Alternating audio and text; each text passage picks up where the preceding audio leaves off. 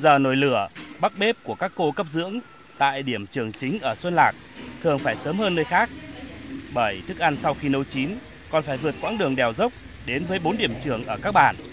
Trong đó, điểm xa nhất là bản Eng, xa tới 6 cây số. Dù nhà trường mới được xây dựng hệ thống nước sạch vài tháng trước, nhưng do trường ở trên cao lại trong mùa khô cạn nên các cô vẫn phải đi xin từng số nước của các hộ dân xung quanh về để nấu cho khoảng 200 suất ăn cho trẻ. Cô Hoàng Thị Dược cho biết.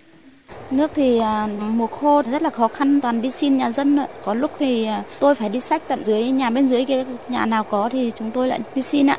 Cứ phải chủ động sách nước ờ, từ hôm trước trước ờ, được ờ, một hai xô, xong hôm sau lại đi sách tiếp ạ. Mong muốn là khoan một cái giếng hay gì đấy thì để thuận tiện về nước nuôi để đảm bảo vệ sinh an toàn được tốt hơn.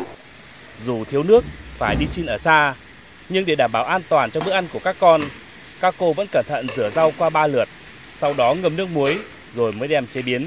Các loại cơm, thức ăn sau khi nấu cũng được lưu mẫu kiểm nghiệm theo quy định. Đi đi phải vung đâu, kiểu là bánh thì em về để là từ năm mát dưới 8 độ C là chị nhé.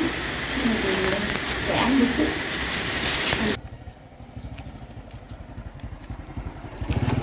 Gần 10 giờ, khi cơm canh đã chín, cũng là lúc các cô giáo ở điểm trường đi xe máy đến lấy cơm, thức ăn mang lên trên bàn. Trường hợp các cô giáo ở điểm trường bận, ban giám hiệu sẽ cử cán bộ, thậm chí là lãnh đạo nhà trường sẽ trực tiếp đưa lên bàn. Những chiếc xe máy, loại phương tiện hữu hiệu nhất với kiểu đường đèo dốc được gắn thêm giá gỗ, bên trong có các thùng inox chứa cơm, rau và cả đồ ăn cho bữa phụ buổi chiều. Cô giáo Ma Thị Nguyệt, điểm trường Khuổi Sát chia sẻ, đường xa, đèo dốc khó đi nên các cô luôn dặn nhau phải chẳng buộc cẩn thận. Những ngày à, trời à, nắng không mưa thì là đi lại thì cũng dễ dàng thôi nhưng mà ờ, những ngày trời mưa lạnh thì đi lại thì cũng khó khăn với cả trời mưa thì đồ ăn thì cũng bị ướt với lại đường đường lên điểm em thì là có một ờ, đoạn đường đất ấy, nên là bùn đất ấy, thì đi lại thì cũng khó khăn khi mà trời mưa các cháu ừ, từ nhà đến trường cũng rất là khó khăn rồi à, nên là đến lớp thì các cô tạo định tạo điều kiện hết sức có thể ờ, những cái gì mà các cô có thể làm được thì các cô cũng cố gắng làm ờ, hết khả năng của các cô ạ. Quãng đường từ điểm trường chính đến điểm trường Tà Han chỉ hơn 3 km, nhưng đây lại là cung đường gian nan hơn cả.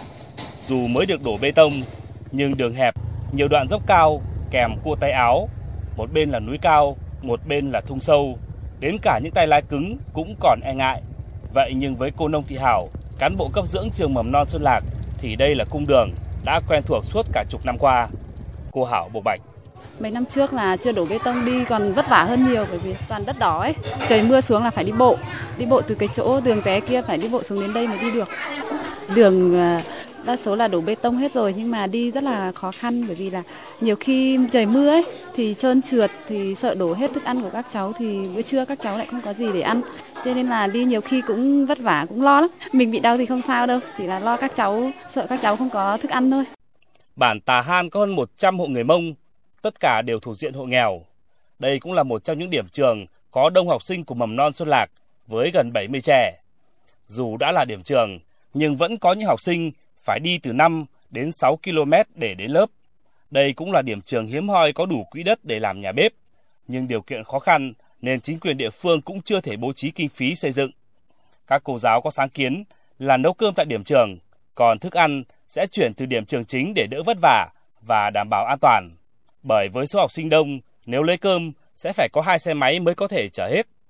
Cô giáo Hoàng Thị Hợp, điểm trường mầm non Tà Han chia sẻ, nhìn các con ăn bữa cơm trưa ngon lành, với cơm nóng, đủ thịt, đủ rau, đó cũng là niềm vui của các cô giáo cắm bản.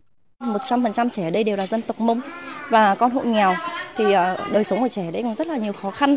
Ờ, đầu năm khi trẻ đi lớp thì tình trạng suy dinh dưỡng ở trẻ khá nhiều.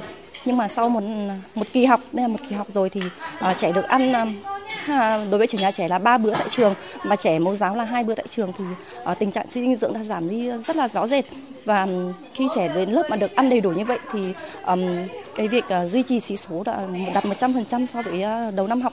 Xuân Lạc là xã khó khăn nhất của huyện Trợ Đồn, tỉnh Bắc Cạn.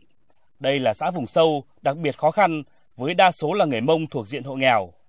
Trường mầm non Xuân Lạc có gần 380 học sinh, gồm một điểm trường chính tại trung tâm xã và 9 điểm trường lẻ ở các bản, nơi xa nhất lên đến hơn 10 km trên những triển núi đá giáp danh với tỉnh Tuyên Quang. Hiện nhà trường chỉ bố trí được 3 bếp nấu ăn. Riêng điểm trường chính ở bản Ó sẽ nấu cho 4 điểm khác là bản Eng, bản Tơn, Tà Han và Khuổi Sáp, trong khi bếp ở Pù Lùng 1 sẽ nấu cho cả Pù Lùng 2 và bản Khuổi Hò. Còn bếp ở điểm trường Nà Bản sẽ nấu thêm cho điểm trường Cốc Sông. Dù đã bố trí bếp về tận các điểm trường, nhưng quãng đường để đưa thức ăn đến cho trẻ vẫn phải từ 3 đến 7 km.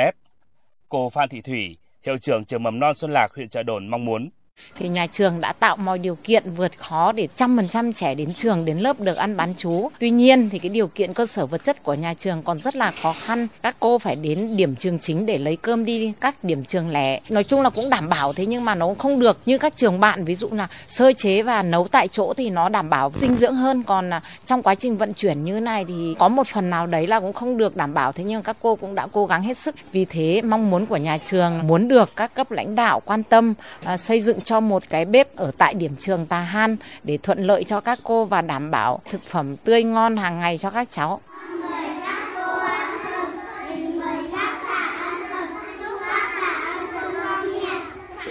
Những bát cơm nóng đong đầy tình thương, trách nhiệm của các cô giáo đã góp phần giúp những học trò bản nghèo vùng cao xua đi cái giá lạnh của mùa đông.